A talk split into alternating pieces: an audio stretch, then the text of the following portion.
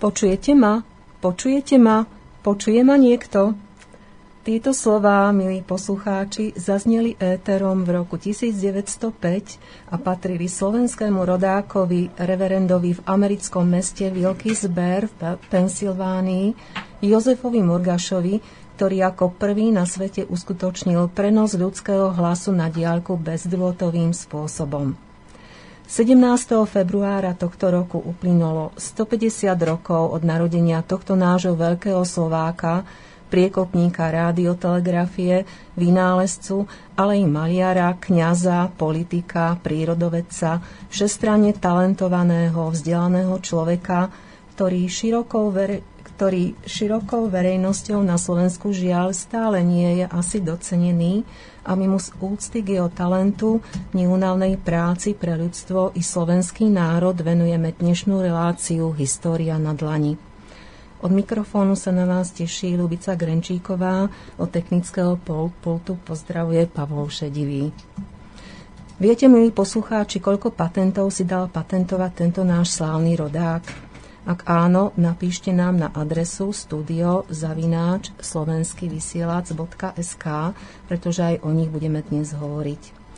Našou sprievodkyňou po stopách životných osudov Jozefa Murgaša dnes bude pani magistra Sonia Šváčová, doktorka filozofie, vedúca literárneho a hudobného múzea štátnej vedeckej knižnice v Banskej Bystrici.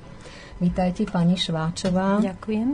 Veľmi nás teší, že ste prijali pozvanie do štúdia a dúfam, že sa nám spolu podarí objasniť mnohé skutočnosti o Jozefovi Morgašovi. Pani doktorka Šváčová, poďme sa teraz venovať e, životu Jozefa Morgaša. Mohli by sme si objasniť jeho detstvo, štúdia, no v podstate povedať si, e, čo formovalo, v akom prostredí vyrastal a e, troška opísali teda jeho talent, detstvo, štúdia. Jozef Murgaš sa narodil v dedinke Jabríková, dnes je to súčasť Tajova nedaleko Banskej Bystrice 17. februára 1864 roku. Jeho rodičia Ján Murgaš a Zuzana Murgašová dlho čakali na tohto prvorodeného syna. 8 rokov sa modlili a dúfali, že im pán Boh požehná. Stalo sa. Narodil sa syn Jozef o dva roky aj syn Ján. Zuzana Murgašová, mama, bola rodená Slamová. Spolu so svojím manželom vlastnili drobné gazdovstvo na konci dediny. Táto časť sa volala Farbenvo. Ak iste to bolo kvôli tomu, že e, potok, ktorý pretekal v tej časti Abríkovej, rudy, ktoré dookola sa nachádzali, farbili vodu do červena. Jozef už od detstva bol veľmi zaujímavé a výnimočné dieťa. Zaujímal sa veľmi živo o svoje okolie. Vyznačoval sa bystrým umom a túžbou po poznaní. Prvé školské kroky absolvoval v tajovskej škole, tzv. normálke, za obetavého vedenia učiteľa Karola Bergera, ktorý v ňom podporoval jeho výnimočné sklony. Odhalil jeho manuálnu zručnosť, výrazné kreslialské nadanie i talent, rýchlo si osvojovať nové poznatky. Osobitne sa mu venoval a po ukončení 5-ročnej tzv. normálky ho pripravil na štúdium do Bansko-Bystrického gymnázia, kde v roku 1869 aj postúpil. V gymnáziu, katolickom gymnáziu, sa naplno prejavilo u chlapca nadšenie pre praktické kreslenie, ale aj prírodné vedy, predovšetkým fyziku. V tom čase sa fyzika samozrejme pod týmto názvom ešte nevyučovala a tak predmet sa volal prírodospit. Zvedavosť v chlapcovi vzbudilo najmä učivo o elektromagnetických vlnách. Jeho vedomosti čoskoro prerástli rámec školských učebných osnov. Šťastím pre Murgaša boli chápaví profesori, vďaka ktorým mohol rozširovať svoje obzory. Profesor Wagner na tomto gymnáziu zaviedol študenta Joška do ateliéru vynikajúceho krajinára a maliara oltárnych obrazov Jozefa Božetecha Klemensa. Tento maliar aj vyučoval Jozefa Murgaša jeden rok ešte na gymnáziu kreslenie ako nepovinný predmet. Je už dnes dokázané z archívnych prameňov, že e, Jozef bol veľmi dobrý kresliar a z tohto predmetu mal vždy jednotku. Nasledujúce roky bol v neustálom styku e, s Božetechom Klemensom a postupoval v rozvoji svojich, svojho nadania v kreslení. Mám informácie, že práve e, to bol Jozef Božetech Klemens, ktorý ho zoznámil s ďalším vynikajúcim maliarom Dominikom Skuteckým, s ktorým sa priatelil. Bolo to tak? No, v literatúre sa s tým stretávame pomerne často. E, v súčasnosti prebiehajú výskumy aj na túto tému.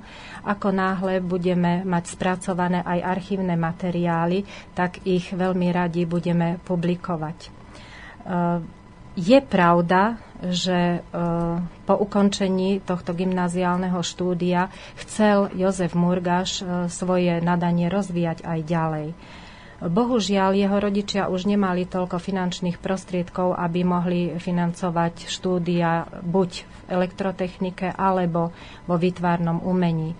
A tak bolo rozhodnuté, že Jozef sa vydá na dráhu teológa. E, zložil skúšky v Ostrihome na seminári a potom začal chodiť do Bratislavy na kňažský seminár. Bolo to v roku 1880. Seminár sa volal Seminárium St. Emerici Ducis na Kapitolskej ulici. Tu navštevoval 5. a 6. triedu, no a potom neskôr 7. a 8. ročník absolvoval v Ostrihome na Benediktínskom gymnáziu. Tu bol podporovaný vo svojich záľubách maliarských a aj technických láskavým profesorom Sokrim. To dokazuje už to tvrdenie, že vlastne mal Jozef Murga šťastie na svojich pedagógov. Tento profesor Sokry mu poskytol fyzikálny kabinet na jeho experimenty a aj maľovanie. Jeho taký prírodopisec Juraj Voda vo svojej knihe Jozef Murgáš priekopník rádiotelegrafie uvádza. V tomto fyzikálnom kabinete Ostrihomského gymnázia treba hľadať kolísku jeho budúceho veľkého záujmu o štúdium elektromagnetického vlnenia. No bohužiaľ, e, s týmto už nemohol rátať po prijatí na Ostrihomskú bohosloveckú fakultu v roku 1884 a preto ho na príhovor profesora Sokryho po dvoch rokoch preložili do Banskej Bystrice. Tu o štúdium teológie ukončil a v roku 1888 bol vysvetený za kňaza a stal sa kaplánom v Horehronskej dedine Dubová u farára Bitnera. Potom samozrejme nasleduje to jeho pôsobenie kaplánske asi na rôznych miestach, okrem hovorí sa teda v Slovenskej Ľubči, v Chrenovej, v Dubovej, myslím. Ale potom samozrejme Jozef Morgáš mal veľkú túžbu ísť ďalej, zdokonalovať sa v maľovaní, takže by sme si mohli ozrejmiť tieto ďalšie roky jeho života. E, počas jeho kaplánovania v Dubovej e, sa na príhovor Dominika Skuteckého o biskupa Bendeho e, dostal na štúdia na tzv. majstrovskej škole pre učiteľov a profesorov kreslenia v Budapešti. A na základe tunajších vynikajúcich výsledkov potom pokračoval v Mníchove na štvoročnej výtvarnej akadémii Svetovej povesti. Kresbu študoval u profesora Hertericha a malbu u profesora Hekera. Na biskupovú žiadosť tu začal maľovať rozmerný obraz svätej Alžbety pre banskobistrický kláštor, ale práca bola predčasne pretrhnutá po preložení biskupa Bendeho, priateľa umenia a mecenáša, kňaza Maliara, do nitrianskej diecezy v roku 1894. Murgáša povolávajú rok pred ukončením štúdia naspäť na Slovensko a nový biskup Rimély, ovplyvnený svojim sekretárom Maďarónom Jánošom Havránim, nie len, že nemal pochopenie pre výnimočné záujmy mladého kňaza, ale kvôli obvineniam z panslavizmu a prílišnej zaujatosti profánnymi záležitosťami trestal Murgáša častým prekladaním z fary na faru. Áno, z Dubovej do Slovenskej Lubče, do Chrenovca, a vlastne z Chrenovca potom e, odchádza do Ameriky. Na Slovensku ostalo viacero obrazov po Murgašovi. E, v Dolnej ulici v Banskej Bystrici e, je obraz Sveta Alžbety. Na Banskobystrickom biskupskom úrade ešte jeden obraz Svetej Alžbety a Kristus pred Pilátom. Obraz od Jozefa Murgaša vlastní aj biskupská rezidencia v Nitre. Je to um, ukrižovanie Krista. V Lopeji v kostole zanechal obraz svätý Juraj. Sklamaný z neustáleho prenasledovania našiel v Murgaš e, v časopise Kazateľňa článok, že v novozaloženej americkej farnosti potrebujú slovenského kňaza. Napísal list tamojšiemu svojmu známemu kňazovi Matúšovi Jankolovi a po súhlase svojho biskupa odišiel loďou do Ameriky medzi krajanov. Bolo to v roku 1896. Predpokladal, že v Amerike bude môcť popri práci duchovného aj maľovať, a venovať sa výskumom v rádiotelegrafii.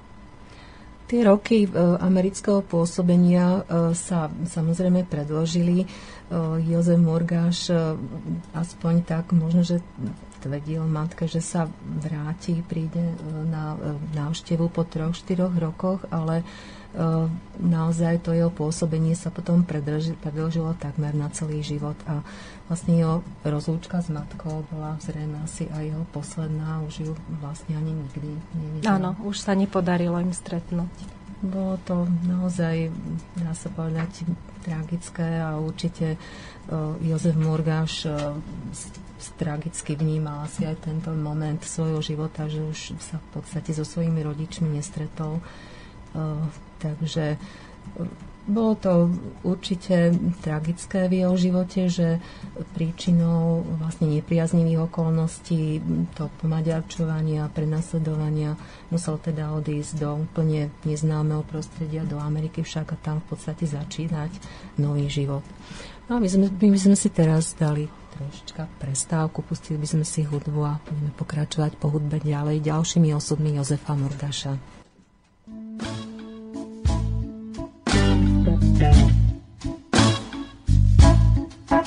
Smiem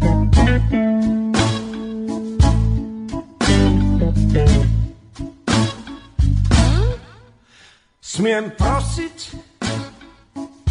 Hm, spýtal som sa z dlhej chvíle a mal som dojem, hm, že to bude celkom milé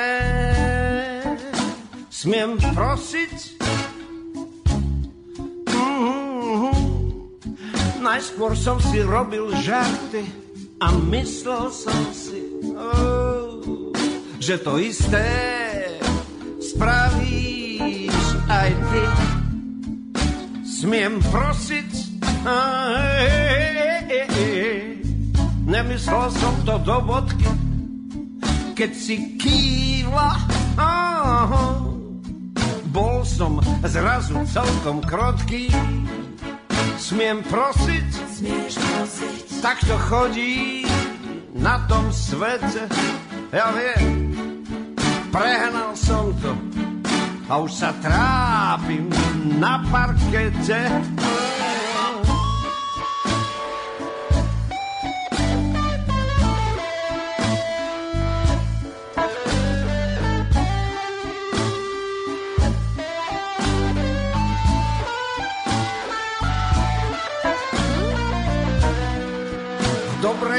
Spoločnosti stále sa to nosí. Ukloniť sa dáme a šepnúť smiem prosiť. Ha,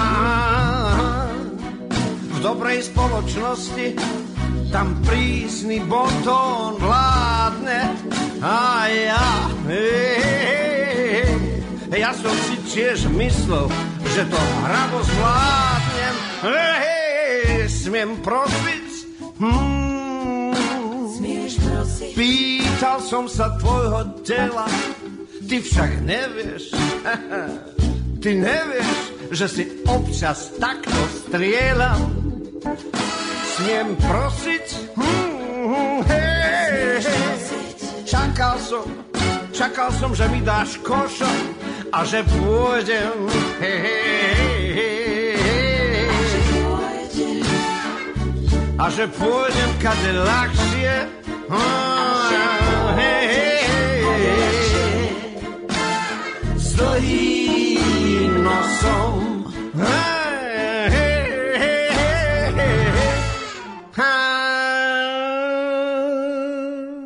Vážení poslucháči, pokračujeme v našom rozhovore s pani doktorkou Soňou Šváčovou, vedúcou Literárneho a hudobného múzea štátnej vedeckej knižnice v Banskej Bystrici.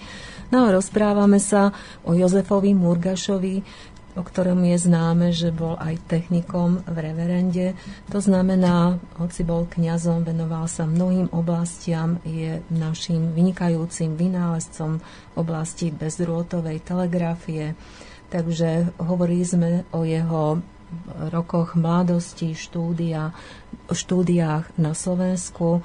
Spomínali sme jeho profesorov, ktorí ho vplyvnili a rozvíjali jeho talent a dostali sme sa v podstate v rozprávaní k momentu, keď musel uh, teda odísť zo Slovenska, lepšie povedané z Uhorska kvôli maďarizácii a prenasledovaniu odišiel do Pensylvánii, do mesta Wilkes-Barre, kde v podstate prežil takmer celý svoj život. Tak poďme sa venovať tomuto obdobiu jeho činnosti. Nech sa páči, pani doktorka. V roku 1896 prichádza Jozef Murgáš do Wilkes-Barre v Pensylvánii.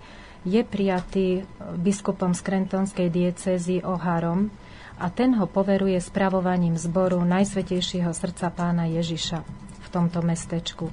Je treba povedať, že celkom v cudzom prostredí sa neocitol len vďaka tomu, že v tomto mestečku žilo 65 rodín slovenských z okolia Prešova, ktorí sa vysťahovali sem za prácou. V tomto mestečku sa začalo po všetkých stránkach mimoriadne plodné pôsobenie reverenda Murgaša v Amerike. Do neho môžeme zarátať početné aktivity na poli kňažskom, vedeckom, umeleckom i politickom. Tie záujmy Jozefa Murgaša boli mimoriadne široké a je to až obdivuhodné, ako to všetko zvládol a aké výnimočné výsledky vo všetkých týchto oblastiach dokázal preukázať.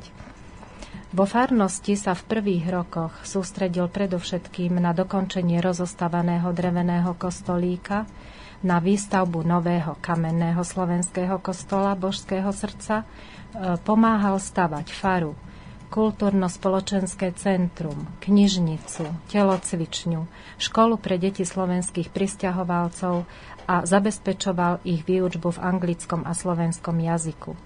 Založil tiež slovenský cintorín. Mnohé tieto stavby e, pomáhal Murgaš projektovať a veľké oltárne olejové obrazy namaľoval sám. Boli to predovšetkým e, oltárny obraz nepoškvrneného počatia Panny Márie a obraz Božské srdce. E, tiež sú zaujímavé jeho e, záujmy ohľadne publikácií. Vydával noviny Katolík, v ktorých uverejňoval početné svoje články jednak z prírodovedy, ale potom aj svoje básne pod pseudonymom Ohňoslav. Jednu takúto báseň by som aj prečítala. Je to báseň o rozhlase. Zvučte vlnky, neste správy do starého nášho kraju. Nech vás lapia údu davy, kde Slováci domky majú. Šopnite im, u nás svitá, a čo u vás? badať slnka?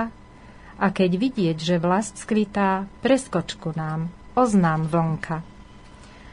Okrem tohto katolíka, týchto novín, vydával aj periodikum Šašek, kde spolu aj so svojimi farníkmi uverejňovali množstvo článkov, e, kde e, preberali ten ich spolkový život. Čo je zaujímavé, v tom čase v Amerike, v týchto spoločenstvách e, fungovalo nesmierne množstvo spolkov. V mnohých spolkoch Murgaš sám pracoval.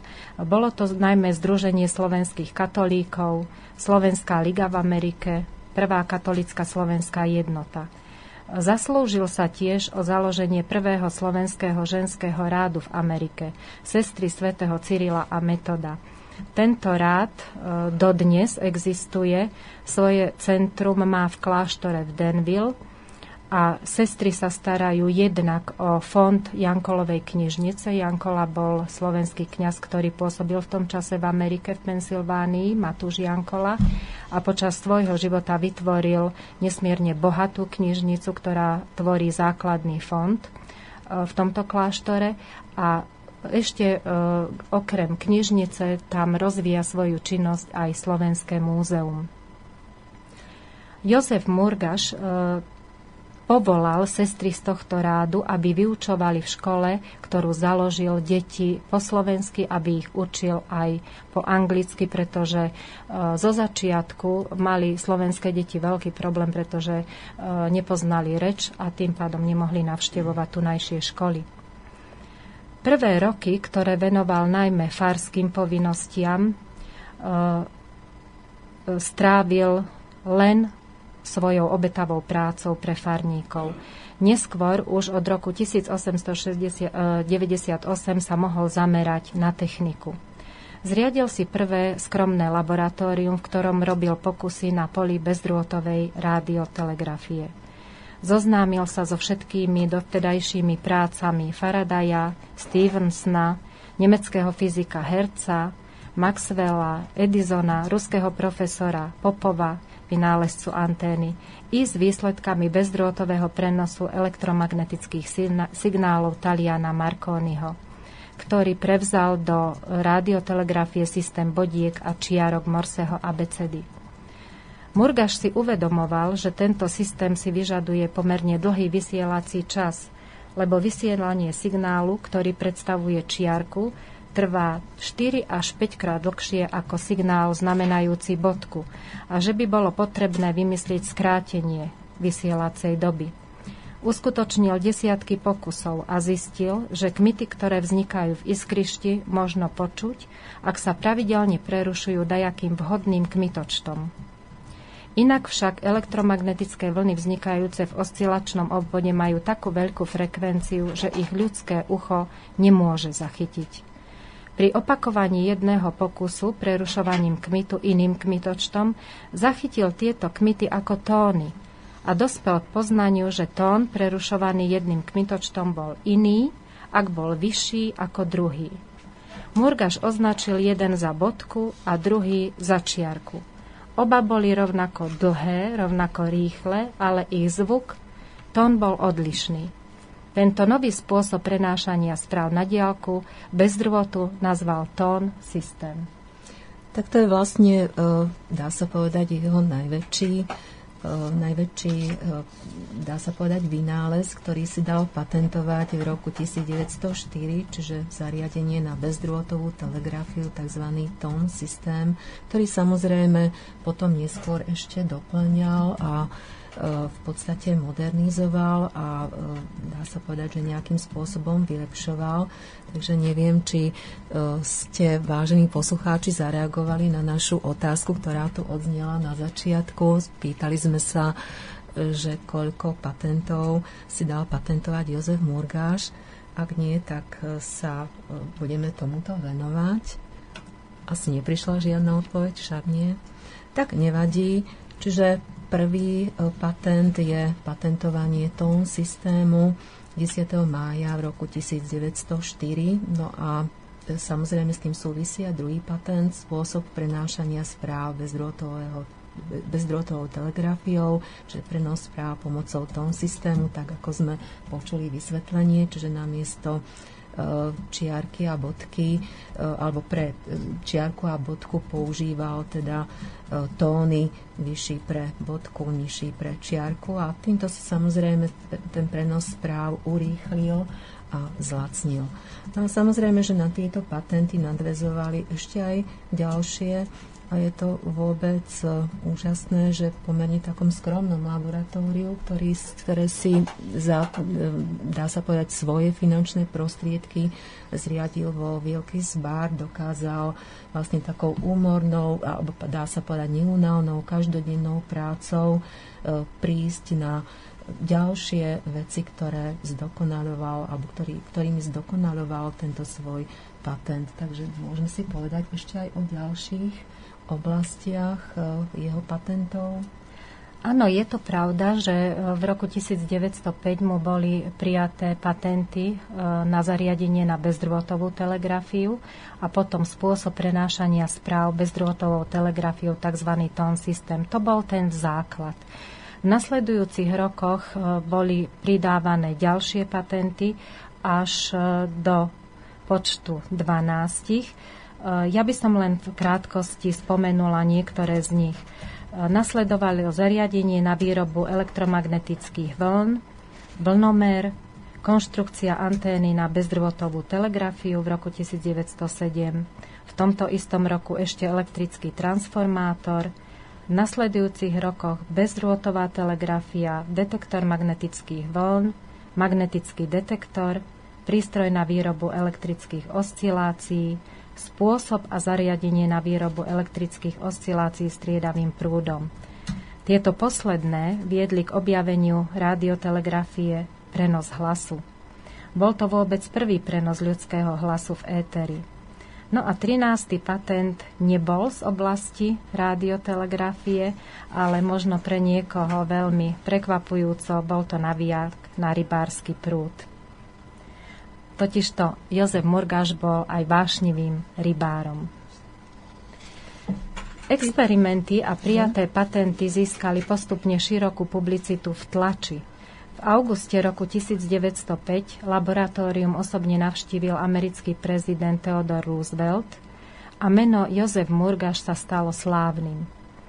Od skupiny finančníkov spoločnosti Universal Ether Telegraph Company z Filadelfie, ktorá sa vytvorila na základe prijatých Murgašových patentov, prišla ponuka na praktické využitie vynálezov. Financovanie pokusov spoločnosť podmienila pozitívne vykonanou verejnou skúškou v apríli 1905 roku. Tá sa aj úspešne uskutočnila, no a e, na jeseň bola uskutočnená prvá verejná skúška prenosu správ medzi mestami Wilkesbury a 30 km vzdialeného mesta Scranton. Odozva prišla dokonca až 200 km vzdialeného Brooklynu ten signál vlastne e, medzi sebou si vymieniali starostovia týchto dvoch miest z Wilkesbury Kirkendall a z mest, v meste Scranton to bol starosta Connell. E, zlomom však v ďalšom Murgašovom rozlete znamenala náhla prudká výchrica, ktorá zničila 60 metrov vysoké anténne stožiare. Po tomto po tejto udalosti, po tejto veľkej pre Murgaša tragédii a osudovej tragédii, treba povedať, akciová spoločnosť ďalšie investície zamietla. Je to teda veľká škoda, lebo bol to vynikajúci úspech, keď v podstate uskutočnil naozaj vôbec prvý prenos toho ľudského hlasu a až do vzdialenosti 200 kilometrov, tak to bolo naozaj prvýkrát vôbec na svete. E, škoda, že e, to bola asi smola, keď tie antény vďaka tej výchrici bohužiaľ padli a že teda spoločnosť nepokračovala už v ďalších skúškach a nepokúsila sa nejakým spôsobom využiť jeho patenty. Napriek tomu tie patenty našli, alebo aspoň niektoré z nich našli predsa len svoje uplatnenie armáde Spojených štátov amerických v námorníctve. Áno.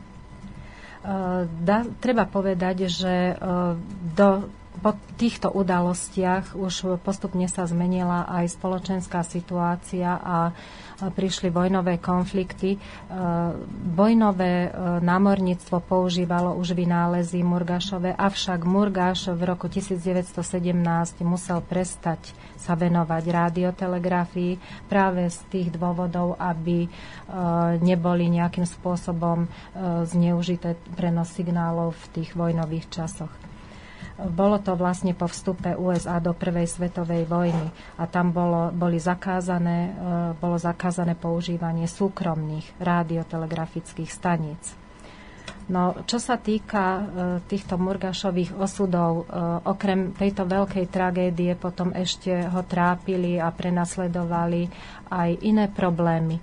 Nie len to, že e, spoločnosť ho prestala podporovať, že s ním prerušila všetky styky a kedy on pochopil vlastne, že americká spoločnosť je funguje na základe úspechu a ten úspech musí človek preukázať v podstate sám. E, Trápilo ho aj to, že neustále sa stretával so snahami o privlastnenie si svojich výsledkov, svojich vynálezov inými osobami. Je nám známe aj z literatúry, že sa viedli rôzne spory o prvenstvo v oblasti radiotelegrafie, v oblasti prenosu bezdrôtového spojenia aj medzi Markonim, medzi spoločnosťou, medzi profesorom Fessendenom.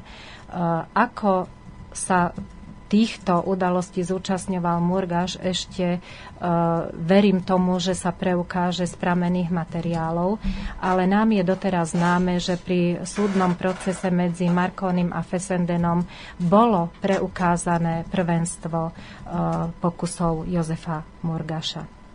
Okresný súd na základe tých znaleckých e, posudkov uznal prioritu Murgašovi a máme k dispozícii aj dokumenty o tom. Okrem e, oblasti radiotelegrafie, ako sme už spomínali, že e, počas e, rokov Prvej svetovej vojny, kedy musel túto oblasť prestať sa jej venovať. E, Jozef Murgaš bol veľmi činorodný človek a ako sme už spomínali, mal mnohé aj iné záujmy bol aj e, veľmi silným národovcom, zaujímali ho aj politické otázky a zapájal sa aj do takýchto činností.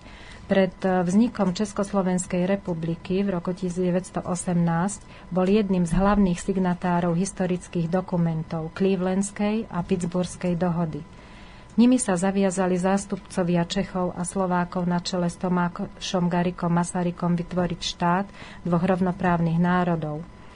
20. septembra 1917 sa Murgaš zúčastnil na stretnutí slovenských katolických kňazov s generálnom Milanom Rastislavom Štefánikom v New Yorku zorganizoval medzi americkými Slovákmi peňažnú zbierku s výťažkom 1 milión dolárov, e, ktorým chcel podporiť základný fond na podporu novej republiky. Sám do tohto fondu aj prispel. V roku 1920 e, dokonca sám navštívil novú Československú republiku a veril, že by mohol aj pomôcť jej rozvoju prejavil údajne záujem aj zostať v tejto republike a ak nájde porozumenie e, a bude môcť odovzdávať svoje vedomosti z radiotelegrafie študujúcej mládeži, e, tak plánoval vyučovať na niektorej zo škôl na Slovensku. Bohužiaľ, toto sa nepodarilo, e, pretože nemal potrebnú kvalifikáciu z elektrotechniky podľa všetkého. No a bola mu ponúknutá, e, bolo mu ponúknuté vyučovanie teológie. E, na základe týchto výsledkov sa Murgaš vrátil naspäť do Ameriky a už zvyšok svojho života venoval e, obetavej práci opäť pre svojich farníkov. O tom budeme potom ešte rozprávať po pesničke a ja vás ešte vyzývam, teda milí poslucháči, napíšte nám, až sa chcete niečo opýtať zo života Jozefa Morgaša a takisto, teda som zvedavá, či poznáte niečo ešte zo života alebo po prípade z ďalších technických znalostí, ktoré teda som podarilo uskutočniť.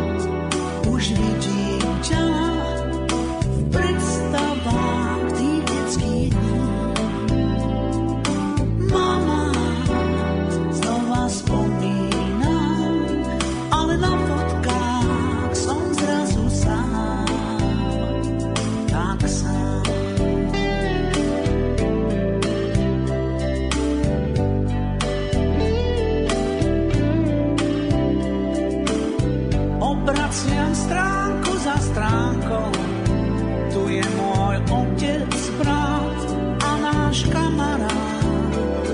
A zrazu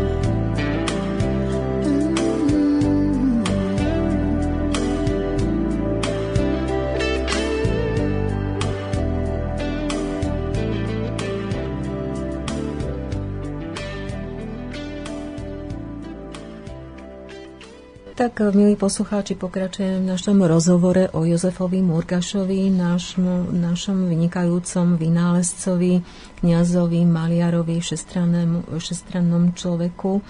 Rozprávame sa s pani doktorkou Soňou Šváčovou, vedúcou Literárneho a hudobného múzea v Banskej Bystrici, ktorá sa zaoberá e, osobnosťou Jozefa Murgaša, samozrejme aj popri iných vedcoch a bádateľov, ktorí stále ešte bádajú biele miesta v jeho živote a v jeho práci. My sme charakterizovali jeho detstvo, štúdia e, na Slovensku, alebo teda v bývalom Uhorsku, potom jeho e, činorodé pôsobenie v Amerike, v meste Wilkes-Barre v Pensylvánii, Spomínali sme odbojovú činnosť, to, že sa vrátil do obnovenej Československej republiky, ale bohužiaľ nepodarilo sa mu uplatniť, takže sa, alebo bol teda nútený vrátiť sa späť do Ameriky a tam v podstate pôsobil až do svojej smrti, ale opäť to bol naozaj bohatý činorodý život. Tak čomu sa venoval Jozef Murgaš v tomto poslednom období svojho života? V tej celej mozaike e, pestrých e, záujmov Jozefa Murgaša e, sa nájde aj jeho zberateľská činnosť. Predovšetkým tej sa venoval v posledných rokoch svojho života. Okrem svojich kňažských povinností, okrem maľovania sa venoval aj zbieraniu motýľov, húb, nerastov a pestovaniu rastlín. Aj v tejto oblasti dosiahol obdivuhodné výsledky. Unikátna zbierka motýlov a chrobákov obsahovala okolo 9000 exemplárov. V Spojených štátoch bol považovaný za jedného z popredných lepidopterológov. V tomto období venoval svoje sily tiež na vybudovanie reprezentačnej slovensko-anglickej školy pre deti slovenských pristahovalcov. E, treba povedať, a to je veľmi zaujímavé, že keď vytváral zbierku, e, motýlov a chrobákov, tak e, nepracoval na tom sám, ale spolupracoval so svojimi žiakmi z tej slovenskej školy a vlastne tak ich aj vyučoval v tejto oblasti prírodovedeckej a učil ich aj, ako tie e, preparáty v podstate upevňovať do rámikov. Táto unikátna zbierka, jej zvyšky ešte dnes e, sa nachádzajú v Amerike, ale môžeme o tom to spomenúť aj trošku podrobnejšie neskôr. Um, zaujímavé je, že um, vytvoril pri svojej fare aj nádhernú záhradu. Veľmi rád pestoval kvety, objednával ich z Holandska a z Japonska a túto záhradu obdivovali všetci, ktorí navštívili jeho záhradu. Údajne e, mal až vyše 2000 všelijakých druhov tulipánov. E, tieto záznamy e, sú veľmi obdivuhodné a e, pozoruhodné, že také široké a také protichodné, alebo tie záujmy boli od techniky, cez zberateľstvo, cez umenie. Naozaj to bol človek veľmi, veľmi širokých záujmov. No, bohužiaľ, v roku 1929, 11. mája, Jozef Murgaš opúšťa náš svet a umiera. Svoj krásny a obetavý život odovzdal pánovi. Je pochovaný nedaleko Wilkesbury v Dallas a symbolický hrob má aj na cintoríne v Tajove spolu so svojimi milovanými rodičmi. Tak je to symbolický hrob samozrejme. A, a bohužiaľ Jozef Murgáš sa už so svojimi rodičmi teda nestretol ešte teda, keď sa vrátil do Československej republiky, tak akurát e, sa zastavil na cintoríne a sám je teda pochovaný ďaleko od svojich rodičov v zemi v Amerike, ale teda pre neho to nebola cudzia zem. No musíme povedať, že naozaj tá jeho činnosť bola veľmi, veľmi mnohostranná a obdivuhodná, keď sa dokázal venovať mnohým činnostiam, ako ste povedali, protichodným. Mne ešte nedá nespomenúť jedna taká tragická, dojímavá udalosť, ktorá sa vraj stala v noci po smrti Jozefa Murgaša v roku 1929, keď údajne jeho laboratórium alebo teda niekto neznámy sa vlámal do jeho laboratória a mnohé veci zničil. Napríklad, neviem, či to pravda, že boli poliaté dokumenty kyselinou alebo zbierky, teda prírodovedné, boli zničené, zariadenie laboratória. Takže to je vôbec e, niečo, čo musíme odsúdiť ako naozaj nehumánny čin na človeku, ktorému spoločnosť nedovolila uplatniť sa, kde asi fungovalo možno, že tá konkurencia, aj závisť, ako to už býva u talentovaných ľudí, že má aj množstvo neprajníkov. Tak neviem, či sú aj k tomuto nejaké e, objektívne fakty, alebo je to, e, podarilo sa tento čin nejakým spôsobom vyšetriť, e, poznáme vinníkov? Nie, dodnes nie sú známi viníci. E, bohužiaľ, tá pozostalosť Murgašova v Amerike e, tvorí dnes len akési torzo. E, môže byť na viacerých miestach, ale úplne presné informácie zatiaľ nemáme. Pracujeme na tom, v tomto období ešte stále pokračuje výskum, ktorý sa začal pred mnohými rokmi a e, ja dúfam, že e, sa aj v tomto smere dopracujeme k výsledkom. No, dnes e, sa pestuje aj na Slovensku, aj v Amerike ešte pamiatka na Jozefa Murgaša. Možno, že by sme mohli niečo poslucháčom prezradiť aj z tejto oblasti, lebo po vojne bolo vlastne také obdobie, kedy sa veľmi o Jozefovi Murgašovi ani nepísalo, ani nehovorilo, ale v dnešnej dobe zaznamenávame akýsi boom alebo návrat záujmu o jeho osobu. Eh, vieme, že eh, mnohí autory sa venovali eh, Jozefovi Murgašovi aj v podobe monografických prác. Taká ešte menšie, menši, menších rozmerov práca vznikla v roku 1925, napísal ju pán učiteľ Longaver No a potom neskôr e, to bol Juraj Voda, v roku 1955 napísal knihu o Jozefovi Murgašovi. E, tiež e, známym životopiscom je Jozef Vranka, Margita Valehrachová a množstvo článkových publikácií bolo uverejnených v tlači, v periodickej tlači. Všetky tieto informácie sa snažíme v dnešnej dobe dať do jedného celku a ponúknuť verejnosti. Ak by sme mali hovoriť ešte na tému pamiatok na Jozefa Murgáša, tak by sme mali spomenúť, že vďační farníci mu založili pri kostole vo Wilkesbury pamätnú tabuľu a v roku 1990 ďalšiu pri príležitosti 85. výročia prenosu hovoreného slova. Svoju činnosť tam dodnes rozvíja rádio-amatérsky klub Jozefa Murgaša – na univerzite v Skrentne pripravili pamätnú izbu. V roku 1944 k 80.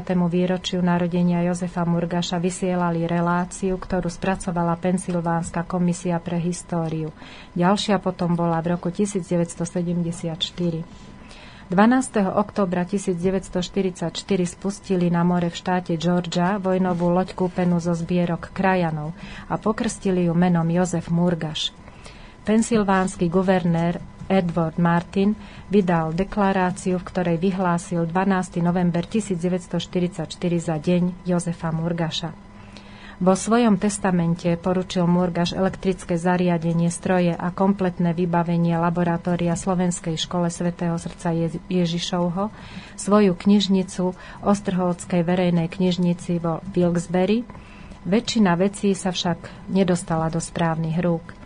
Z rozsiahlej reverendovej knižnice sa zachovalo len 16 kníh.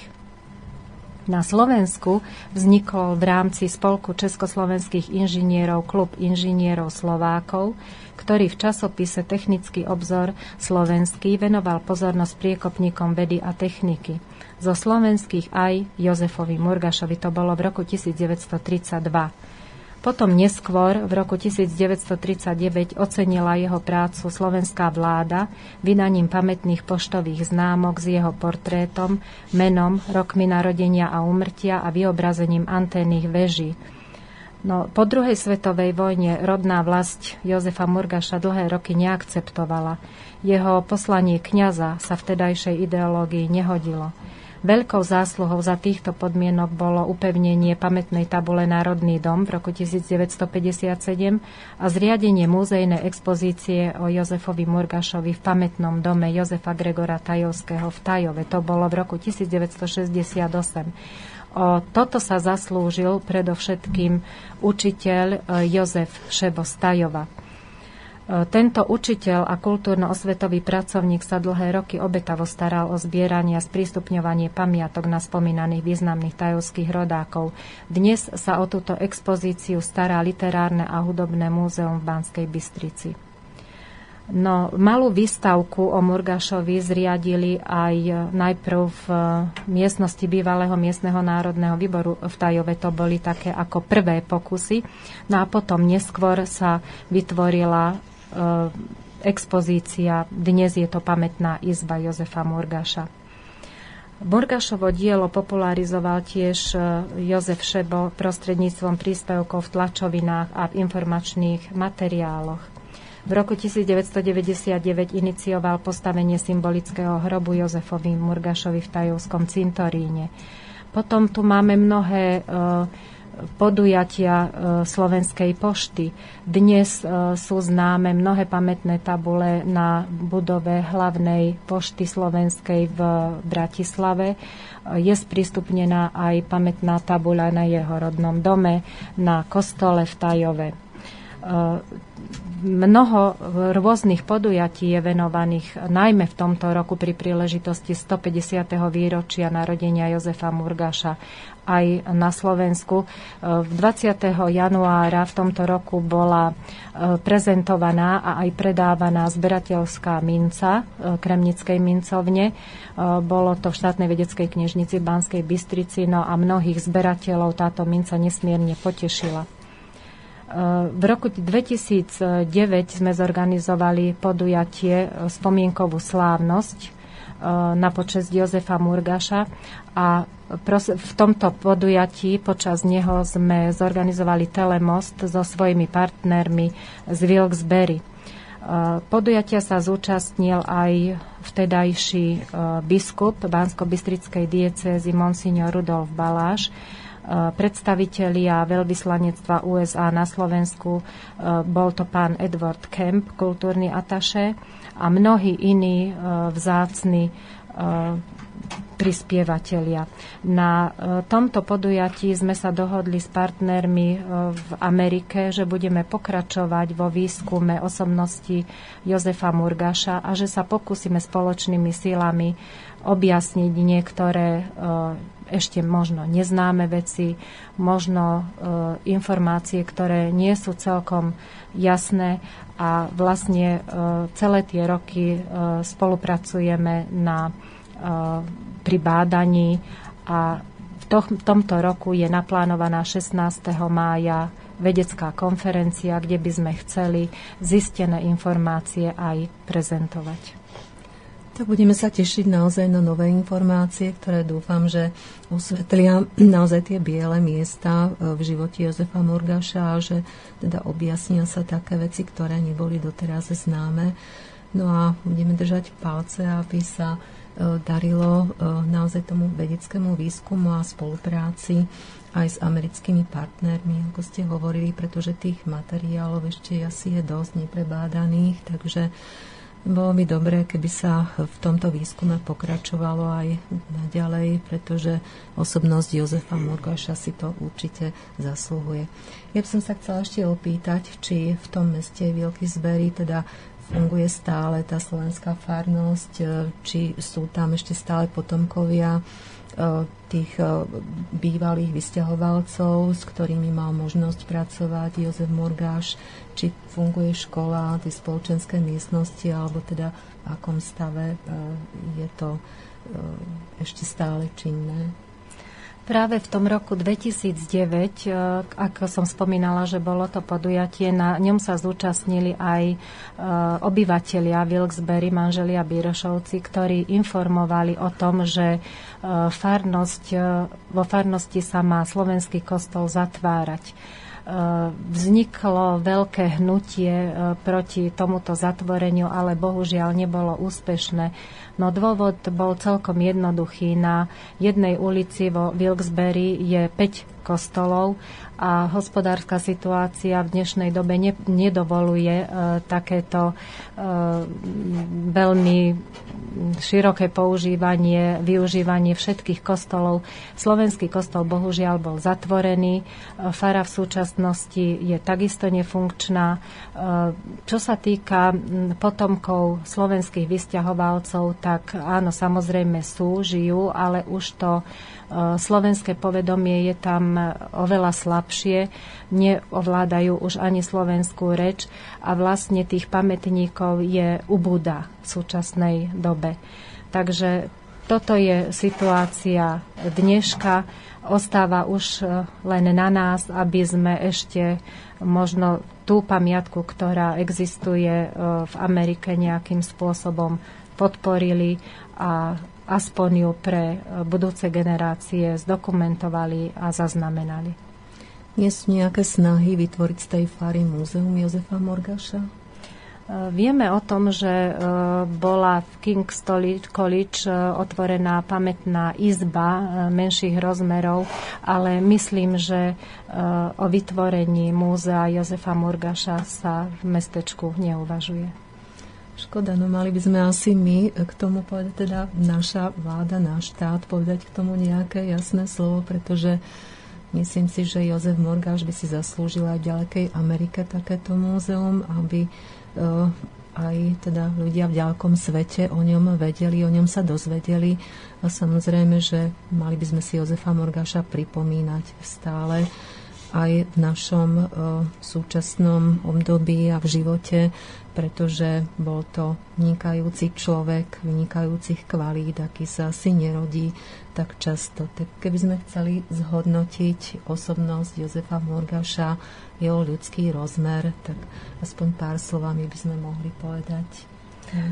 No, mohli by sme na záver naozaj povedať e, len tú skutočnosť, že Jozef Murgáš bol človek veľmi výnimočný, veľmi širokých záujmov a e, nad týmito všetkými záujmami e, bol hlavne človekom, bol veľký humanista a jeho takým životným krédom, ktoré naozaj aj pretavil do svojej činnosti, bolo spájať ľudí spájal ich nie len prostredníctvom svojho vynálezu na diálku. E, možno by sme si mali uvedomiť, že dnes, e, keď tak veľmi jednoducho zoberieme do rúk mobilný telefón, alebo keď chceme počuť ľudský hlas a zapneme si e, rádio, že v začiatkoch týchto vymožeností vlastne je Jozef Murgaš, ale spájal ľudí aj ako človek, ako kňaz bol, vyznačoval sa veľmi silným takým humánnym e,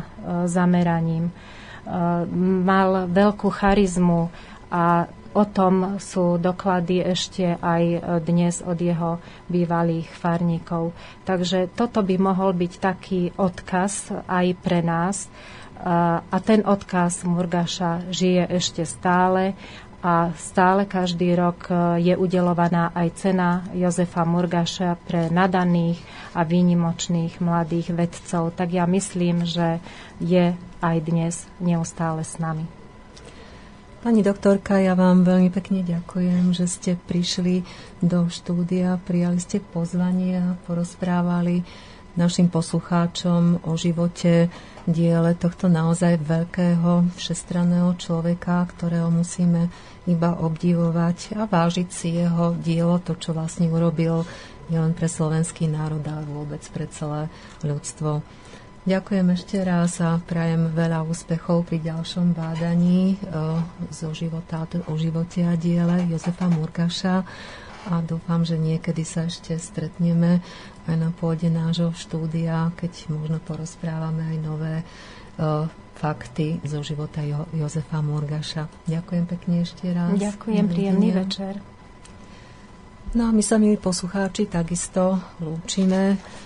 Ja by som zacitovala pár slov na záver z knihy Jozefa Vranku dávam takisto do pozornosti, kto by si chcel prečítať skôr takou beletristickou formou spracovaný život e, Jozefa Murgaša. Je to kniha Z doliny prerástol hory, alebo spomínali sme knihu Margity Valehrachovej Technik v reverende. Tak nech sa páči a ja by som zacitovala moto z úvodu knihy, kde sa hovorí o životnej púti rodáka Jozefa Murgaša. Hovorí sa tu, že sa mu ušlo aj veľa závisti, nenávisti, ale on nerozdával z neho, s pokorou si ho odniesol do svojho hrobu, pretože jeho životným krédom bolo siať ľudské dobro, aby človek nebol človeku vlkom. Takže to sú posledné slova našej relácie História na dlani, ktorú sme venovali dnes Jozefovi Morgašovi. No a dúfam, že sme e, vniesli nejaké svetlo do jeho života. A ja sa s vami na dnes lúčim. Takže od mikrofónu pekný večer praje Ľubica Grenčíková spoza technického pultu Pavol Šedivý. Do počutia.